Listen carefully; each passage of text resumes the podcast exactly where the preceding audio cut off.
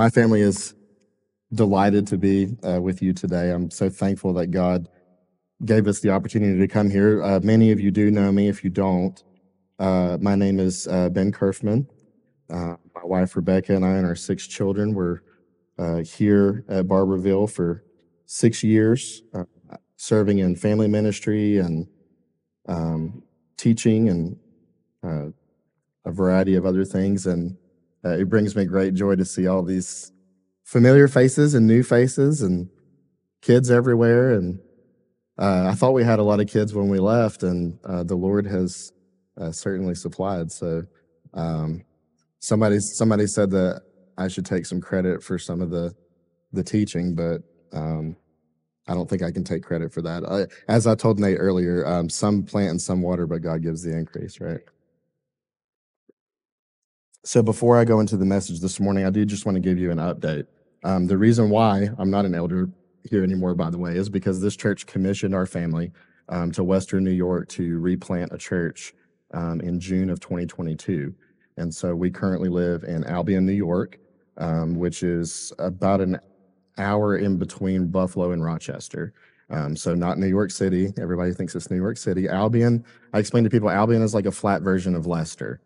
So uh, if you if you can imagine uh, that the second week that we moved up there, a giant diesel truck with a Confederate flag flying behind it drove past my house in New York, of all places. So it's not uh, it's not too different um, from Haywood County, um, but the, they needed a, a, gospel preaching church there. So I just want to give you a, a, little bit of information about our church and why it needs to be there, um, and then also some things that God has done. Um, we do an email newsletter uh, to try to do one every month. If you're not on that, I would love to have you on there. That has more pictures and things like that. But if you haven't gotten any updates, I want to just encourage you with with what the Lord has been doing.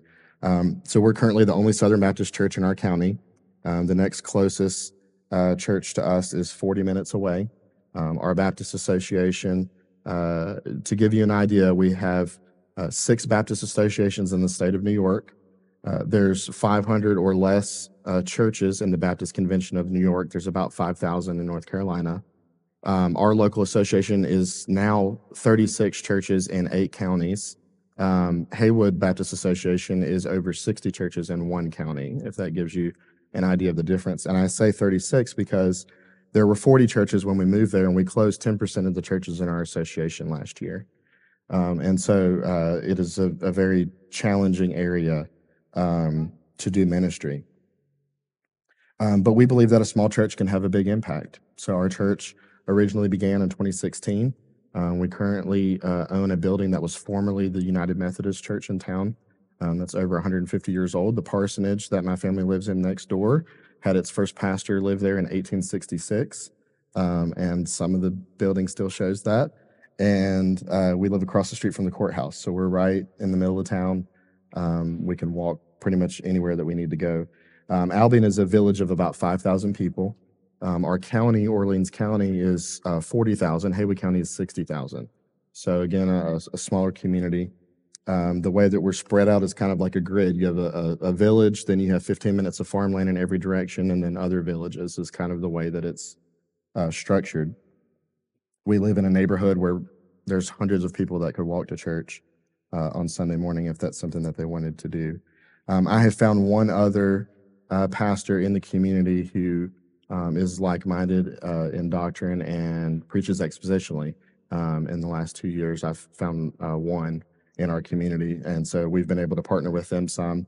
Um, and other than that, uh, there's a lot of issues. So if you don't know the history of Western New York, Western New York uh, has connections to several cults and movements that preach another gospel. So I know several of us have done ministry with Mormons. Um, Joseph Smith's first vision and the beginning of Mormonism was about an hour away from us in Palmyra, New York.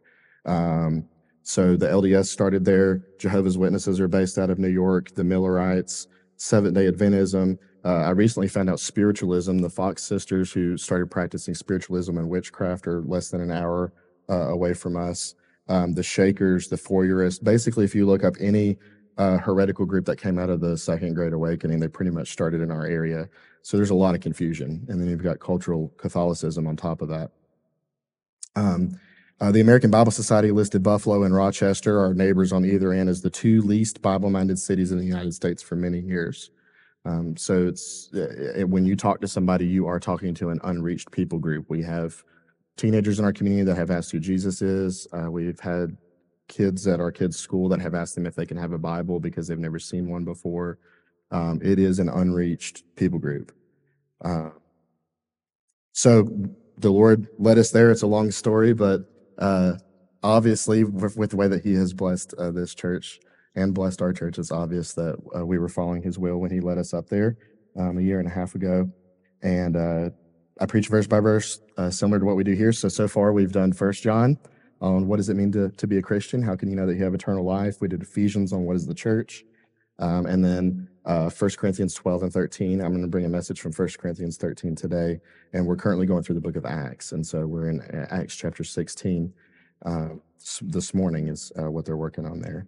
Um, so let me just share with you quickly some things that God has done. Um, in a year and a half, we've had five professions of faith that I know of. Um, five people have come to Christ. Um, we currently have three people in our congregation that God has saved out of Jehovah's Witnesses. Um, uh, two of two of those three people, we've had three baptisms um, since then. Uh, currently, our church has 13 members. Uh, our Sunday morning attendance went from five to approximately 50, uh, with several kids. And then a, a, big step that we had is uh, the beginning of this month, February 4th, uh, we officially replanted. So we adopt a new constitution and bylaws. Um, we adopted a new name. So probably the, around the middle of this year, the name of the church will change from North Point Chapel to Canalside Community Church because we're located literally next to the Erie Canal. Um, we also elected a new elder who's preaching today. His name's Jim. He also leads worship for us. Um, and so we now have three elders, and we elected a new deacon uh, who was one of the men that I led to the Lord uh, out of the Jehovah's Witnesses. That's now one of our deacons. Um, and so God has really blessed us uh, in a in a short amount of time, incredibly. We've also done several remodeling projects. So last year, uh, mission teams that came from Mississippi, North Carolina, uh, and other states invested probably over fifty or sixty thousand dollars into building repairs for our facility, uh, including a new kitchen, including some work on our stage area. Uh, the short story is our sanctuary building was actually condemned um, whenever the church bought it in 2017. So uh, it is very beautiful now, but it has required a lot of work. And so one of the things that we do every summer is have mission teams come and help do projects to try to get the uh, the church and the parsonage uh, fully functional. And God has supplied that. Um, so just be be praying for us. Be praying for the ministry there. You all have a share in that, obviously, um, because you're the ones that sent us. And so um, Rebecca and I are currently in the assessment process for the North American Mission Board to be officially church planners. We're doing it backwards because we just did it New Testament style, and now we need to get their stamp of approval to give us money.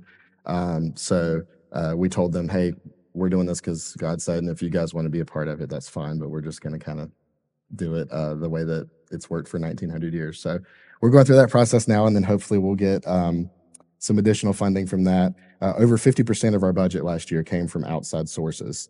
Um, Orleans County, where we're at, is one of the poorest counties in New York State. Um, the poverty rate is almost 20% there.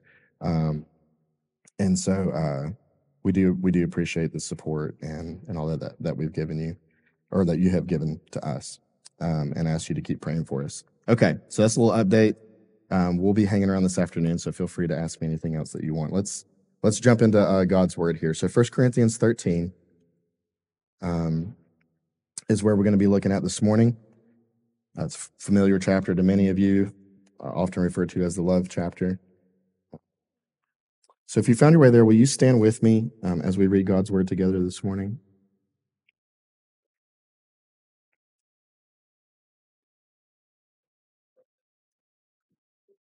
The Bible says, If I speak with the tongues of men and of angels, but do not have love, I have become a noisy gong or a clanging cymbal. If I have the gift of prophecy and know all mysteries and all knowledge, and if I have all faith so as to remove mountains, but do not have love, I am nothing. And if I give all my possessions to feed the poor, and if I surrender my body to be burned, but do not have love, it profits me nothing. Love is patient. Love is kind and is not jealous. Love does not brag and is not arrogant does not act unbecomingly. It does not seek its own, it is not provoked, does not take into account a wrong suffered, does not rejoice in unrighteousness, but rejoices with the truth, bears all things, believes all things, hopes all things, endures all things. Love never fails. But if there are gifts of prophecy, they will be done away. If there are tongues, they will cease. If there is knowledge, it will be done away. For we know in part and we prophesy in part. But when the perfect comes, the partial will be done away. When I was a child, I used to speak like a child, think like a child, reason like a child. When I became a man, I did away with childish things. For now we see in a mirror dimly, but then face to face. Now I know in part, but then I will know fully, just as I have also been fully known. But now faith, hope, and love abide these three, but the greatest of these is love. Father, we ask that you would bless the reading and preaching of your word. Lord, I pray that you would help me to preach beyond my ability today so that it is evident that it is your Holy Spirit at work um, and not me. Lord, I pray that you would put a guard over my mouth, that I would only say things that are profitable and edifying for your people. And uh, Lord, that you would even uh, help my body today uh, as I use my voice, that you would uh, strengthen it uh, for your purposes, and that you would uh, bless those who hear. And again, Lord, help us to be doers and not hearers only. In Jesus' name, amen. You may be seated.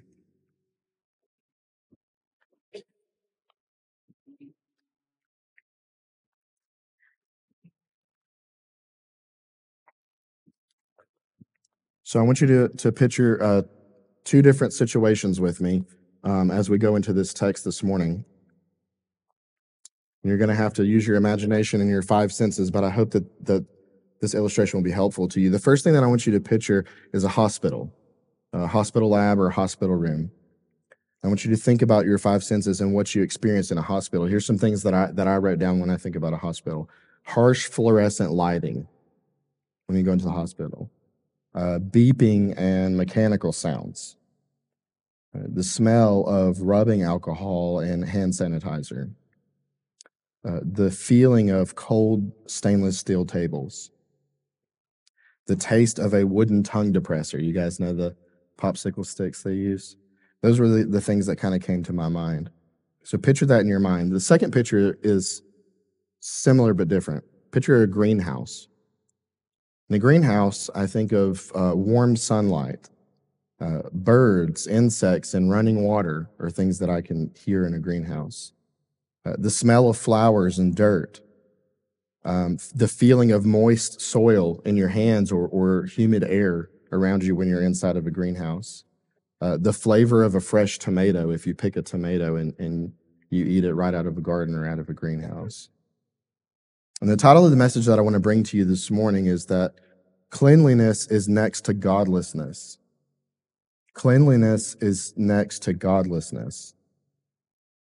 Because I think these two pictures can show us, as we think about them in the context of what scripture tells us love is, two different types of churches. And we, we all have to examine ourselves of what kind of church are we? What kind of church do we want to be? I have to answer this in my context. You have to answer this in yours. The first thing I want you to, to consider in our text today is that the sterile church stifles growth. The sterile church stifles growth. Look at verses one through three with me. Says, If I speak with the tongues of men and of angels, but do not have love, I have become a noisy gong or a clanging cymbal. If I have the gift of prophecy and know all mysteries and all knowledge, and if I have faith so as to remove mountains, but do not have love, I am nothing. And if I give all my possessions to feed the poor, and if I surrender my body to be burned, but do not have love, it profits me nothing. A hospital has money, it has equipment, and it has a specialist, but it kills what it can't control. That's what we do in hospitals. We, we kill what we can't control. The lab workers will sterilize a lab so that only the bacteria in a petri dish survives for research purposes. So when you go into a lab, you don't want chemicals and blood and all kinds of stuff all over the place. That that defeats the purpose of your research. You're only trying to focus on one particular thing, and so you put that in a container. You sterilize everything else so that you can study it, and it's a controlled environment to study bacteria or viruses or, or whatever it is that you need to do. In the same way, a sterile church can have money, equipment, buildings, pastors, and, and uh, ministry leaders and do the same thing. They can kill spiritual growth, uh, spiritual growth and spiritual gifts that they can't control by restricting them into the petri dish of a, a class or a small group or some kind of project that they're doing. Uh, a sterile church uh, wants to be able to see God do something within a specific parameter that they're comfortable with, and everything else that seems uncomfortable gets sterilized. And so a sterile church stifles growth. Fat budgets, fancy buildings, and full bellies do not add up to faithfulness. I know, I know you guys recognize that because I know the values of this church. But when, when we look around at American evangelicalism, that's, that's a lot of the mentality.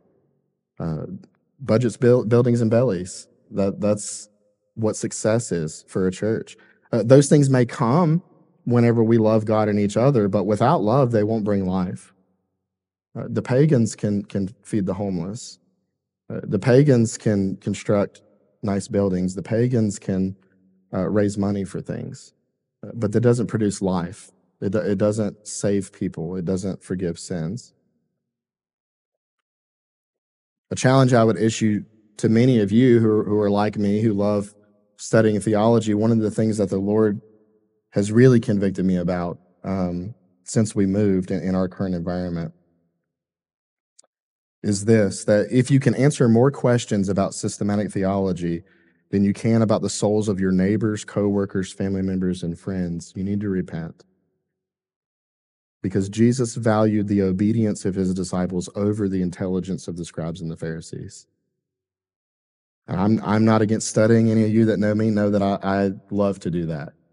Um, but for all the knowledge I have, if, if I don't have love, it, it profits me nothing. The scribes and the Pharisees had knowledge, but they didn't love God. And that's why they hated Jesus. Second thing I want you to see in our text is that the fertile church stimulates growth. So the sterile church stifles growth, but the fertile church stimulates growth. Look at verse 4. Love is patient, love is kind, and is not jealous. Love does not brag and is not arrogant, does not act unbecomingly does not seek his own, its own, is not provoked, does not take into account a wrong suffered, does not rejoice in unrighteousness, but rejoices with the truth, bears all things, believes all things, hopes all things, endures all things. And so, like a, like a, that hospital lab, a, a greenhouse also has money and equipment and specialists. But in a greenhouse, you encourage things to grow, even though you can't control the growth. Uh, it, it's not sterilized. If you sterilize all of the bacteria in a greenhouse, nothing will grow. Those, those things are necessary in order for plants and, and these things to have life. And so there's a difference between controlling growth, which is what a sterile church does, and managing growth, which is what a fertile church does. Stewardship is different. Um, you, are not deciding what does and doesn't grow or what can and can't grow. You're trying to manage and be a good steward of what is growing, of what God is doing. A greenhouse is, is dirty and the workers get messy, but growth happens and fruit is produced. It's, it's messy. And in the same way in the church, when, when we love God and others, it is messy and imperfect, but growth happens and spiritual fruit is produced. We must be careful to keep our eyes up from our books so that we can see God working in people around us. And we have to be careful to avoid dismissing the will of God because the Spirit's work challenges our notions of Him. This is something that's been really hard for me because uh, Chris Chris uh, remembers this. One of the first Sundays that I was here at Barberville, uh, Chris used uh, the pronoun "it" to revert to refer to the Holy Spirit in a sermon, and I corrected him on it after the service and said the Holy Spirit is not a "it." The pronoun that He has chosen for Himself is He, and that was before uh, people even knew what pronouns were. Um, and that that is how he has referred to himself. And so we should also refer to him that way because it acknowledges his personhood. And I would have vehemently defended to you the doctrine of the Holy Spirit and the fact that he is a person and that he is God, but I didn't know him that well. And I've gotten to know him a lot better in the last year and a half. And one of the things that I've learned about the Holy Spirit is that uh, he has a will. And his will is always consistent with what he's revealed in Scripture. He will never do anything that contradicts what God has said in Scripture. And yet, in everyday situations as a real person, he may decide to do things that I'm not comfortable with. And he doesn't have to ask me for permission to do that. And it doesn't have to fit neatly into whatever my understanding of him is. And I'm not saying that means I'm going to start rolling around on the floor or something in the middle of service because I don't think that's consistent with scripture. But it does mean that I've I've worked with some people that are a mess. I've been in some messy situations. I've seen God do things in people's lives where it's like, man, this person's got some really weird doctrine, or this situation happened, and like, I see how it's glorifying God, but I it just it kind of makes me uncomfortable. And the Lord's response is, okay, I, I, did, I didn't ask you for permission to do that. What, how are you going to steward it? How are you going to deal with it? Are you going to be a greenhouse or are you going to be the hospital lab? Are you going to sterilize what I'm doing because it makes you uncomfortable, or are you going to cultivate it and and nurture it and trust that I know what I'm doing and it's not going to get out of control because I'm real, because I am a real person and I really do control things. The next thing I want you to see in our text is that this sterile church will fail. The sterile church will fail. Look at verse 8. Love never fails. But if there are gifts of prophecy, they will be done away. If there are tongues, they will cease. If there is knowledge, it will be done away. For we know in part and we prophesy in part, but when the perfect comes, the partial will be done away. When I was a child, I used to speak like a child, think like a child, reason like a child. When I became a man, I did away with childish things. COVID was a great was a great test for us in this way uh, of testing. Is a church a sterile church or is it a greenhouse church? Is it a fertile church? COVID put everything to the test. And it tested churches whether they were built on love or on something else, uh, which is why a lot of them didn't make it. Uh, the churches that were built on programs and, and budgets took a fatal blow. A lot of them did not survive. And a lot of the ones that are survived are using reserve funds now. They're on life support. That money is going to run out because the money's not there, the people aren't there, the programs aren't there. Whatever it is that they've built it on is going to run out, and that church is going to close and and it's happening all over the country they may never recover because it's not it's not built on love because it's sterile. The music is perfect. The preaching is perfect. The temperature in the room is perfect. The greeters are perfect. The coffee is perfect. The kids ministry is everything's sterile. It's clean. It's not messy. We don't have any we don't have anybody in in the building that'll make you uncomfortable. The pastor will never say anything that will make you uncomfortable. Uh, it's all it's all just for you. That that will fail because it's not loving people. It's or it's loving e- easy people, not messy people, not the kind of people that Jesus spent his time with. So here, here's the catch. I can say that here because we we survived COVID by God's grace, um, and I think it was because we we really did have love, and we weren't built on a, a bunch of hype. We were trying to be faithful, and I think God has honored that and is still honoring that even as I look around today. And so we may say amen in judgment against churches that are built on wood, hay, and stubble. We can point our finger at them and say, You were always a fake church, and COVID just proved that you were a fake church, and we're not. Right? We could do that. But we have to remember that Christ himself is the one who builds the church and not perfect theology. Because we can say, all of my doctrine is correct, and that's the reason why. One of the things I've had to learn, uh, I, I, know there's a lot of people in here that, that are familiar with Reformed theology, and so you'll understand this sentiment, right? But uh, when when you first come to the doctrines of grace, you're in the cage stage, right? You have to be put in a cage so you don't hurt some, somebody because you're so excited about the sovereignty of God that only you and your two friends on your back are saved, and everybody else is a heretic. Okay, and then you move from that into the sage stage, where you begin to realize that the same grace that you didn't earn that saved you also works for other people that aren't perfect. And then you realize that everybody doesn't have to agree with you or even completely agree with God in order to be saved. And one of the things that has been so liberating for me and helpful to me is to realize I am not saved by theology, I'm saved by Christ. We believe in an actual atonement. When Jesus died on the cross for my sins, he paid for my sins, and there was no condition of how many articles of faith can I can I state, or what position do I take on the order of decrees, or how? Eh, none of that was a qualification for for Jesus payment for my sins. Are those things unimportant? No. Like we should glorify God with our minds. One of the ways that we do love God is with our minds. So again, I'm I'm not anti-education by any means, but we have to be careful to remember that person that we think has some weird doctrine or or that that church around the corner or whatever it is that we're just we don't really agree with them on everything. They might still be saved and it's not because their theology is right, it's because Jesus died for their sins. Because that's the only way that anybody is saved.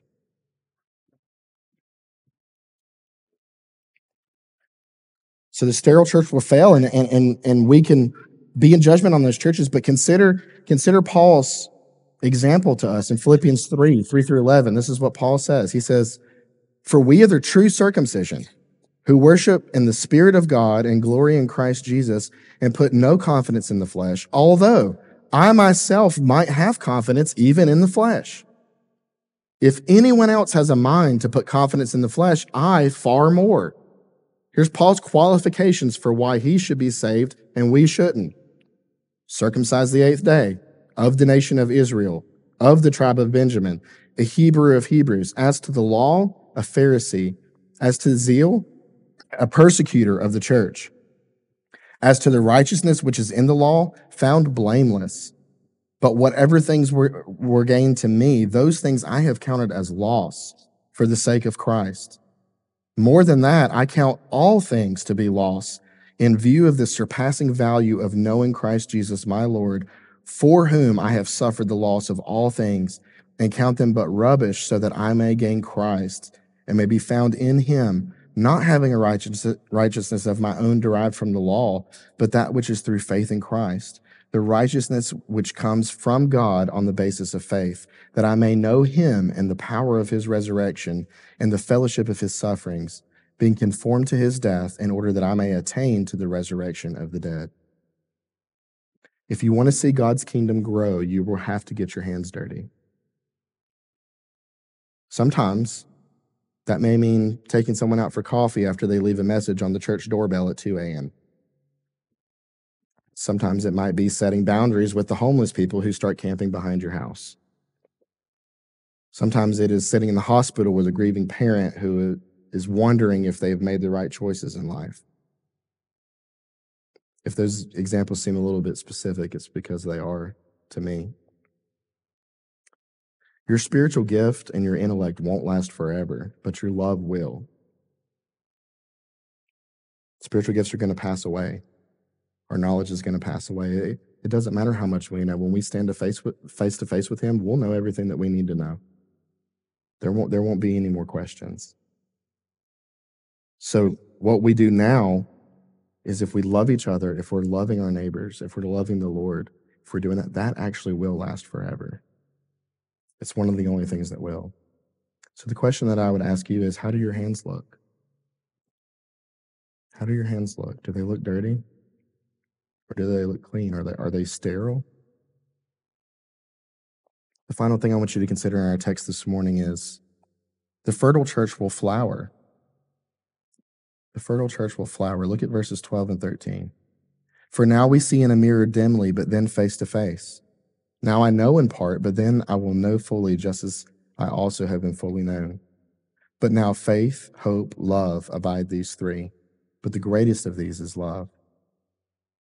And so some some of what I've said may have been sobering to you, but I want to I want to encourage you. I want to encourage you.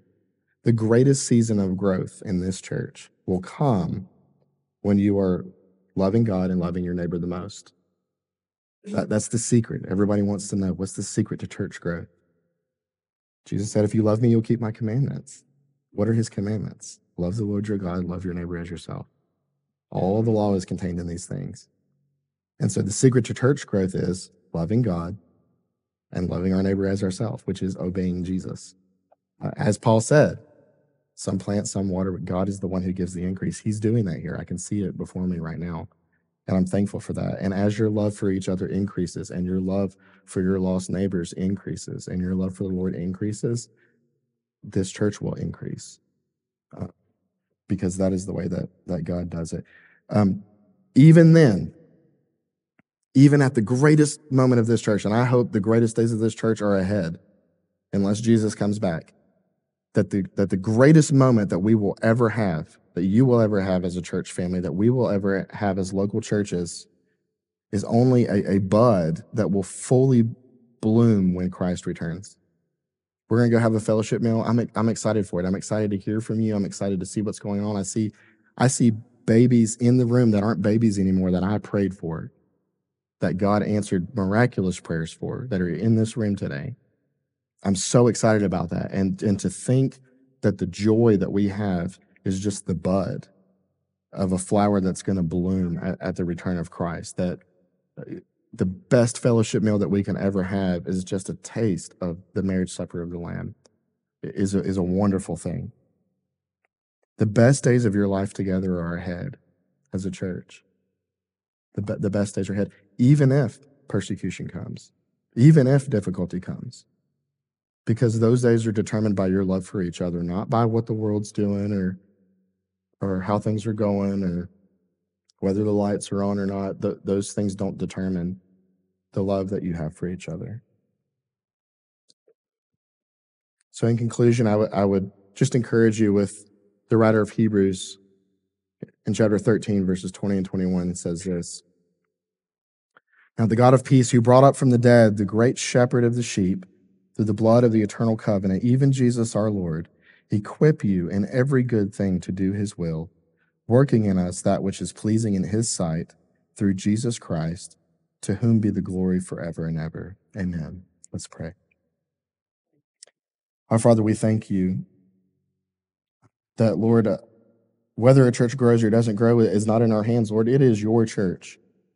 Barberville Baptist Church is your church that you have bought with a price, that Jesus is building on the foundation of the apostles and the prophets with he himself being the cornerstone. And Lord, we thank you for those in here that did not stumble over that cornerstone, Lord, but that they recognized Christ for who he is. And we know that you deserve the credit for that, Lord. We thank you that in your mercy and in your grace, you have opened our eyes uh, to see your love. The greatest example that we have of the love that you expect from us is the love that you demonstrated in your son, Jesus, who laid down his life for his friends. And Lord, we thank you for that salvation today. We thank you, Lord, that your love for us, your acceptance of us, uh, is not based on us doing everything right. It's not based on us being perfect. It's not based on us witnessing to a certain amount of people or memorizing a certain amount of Bible verses or avoiding sin a certain amount of time. Lord, we do those things because, because we love you, because we want to know you. But we thank you, Lord, that you have not put a heavy yoke on us that we cannot bear but that we can find rest for our souls in Jesus this morning, knowing that He has truly done everything that you require. And that, Lord, we not only receive the forgiveness of our sins because of His death, but we also receive His perfect righteousness. And Lord, that is, that is more than, than we are able to understand. And we thank you for that. Lord, if there's one here this morning that, that does not understand that, uh, their heart is hardened towards you, Lord. We ask that you would do that work that only you can do, that you would take out that heart of stone and put in a heart of flesh. Lord, that you would open their eyes to see their need, that they would they would hear about this love that your word talks about and recognize that they don't know what that is. Because as first John says, Lord, that you are love. And those who don't know you don't know love. And Lord, if there's someone here today that, that's heard that and they recognize that they don't truly know you, I pray that today would be the day that your Holy Spirit would open their eyes, that you would give them uh, ears to hear your word, and that they would turn from their sin and they would trust in Jesus alone for their salvation, nothing else, no works, no personal striving, only Jesus. And that, Lord, that, that burden that they've been carrying of, of trying to be a good person or trying to do what they think you expect of them, Lord, that that would be lifted and that they would take on the easy and light yoke of Jesus. Lord, I pray that you would bless this church.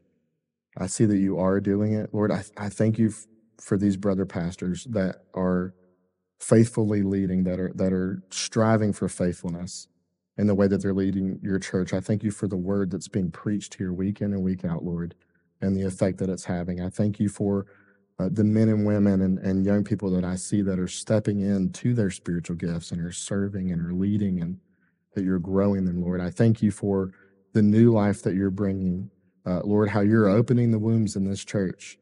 Uh, and we know that that comes from you too. And Lord, uh, there is abundant fruit here. And we know that the credit goes to you. And we thank you for what you're doing. We thank you for what you're going to do. And I do pray, Lord, that the best days of the ministry here are ahead and that you would continue to bless their faithfulness in accordance with your perfect will. And we pray this in Jesus' name.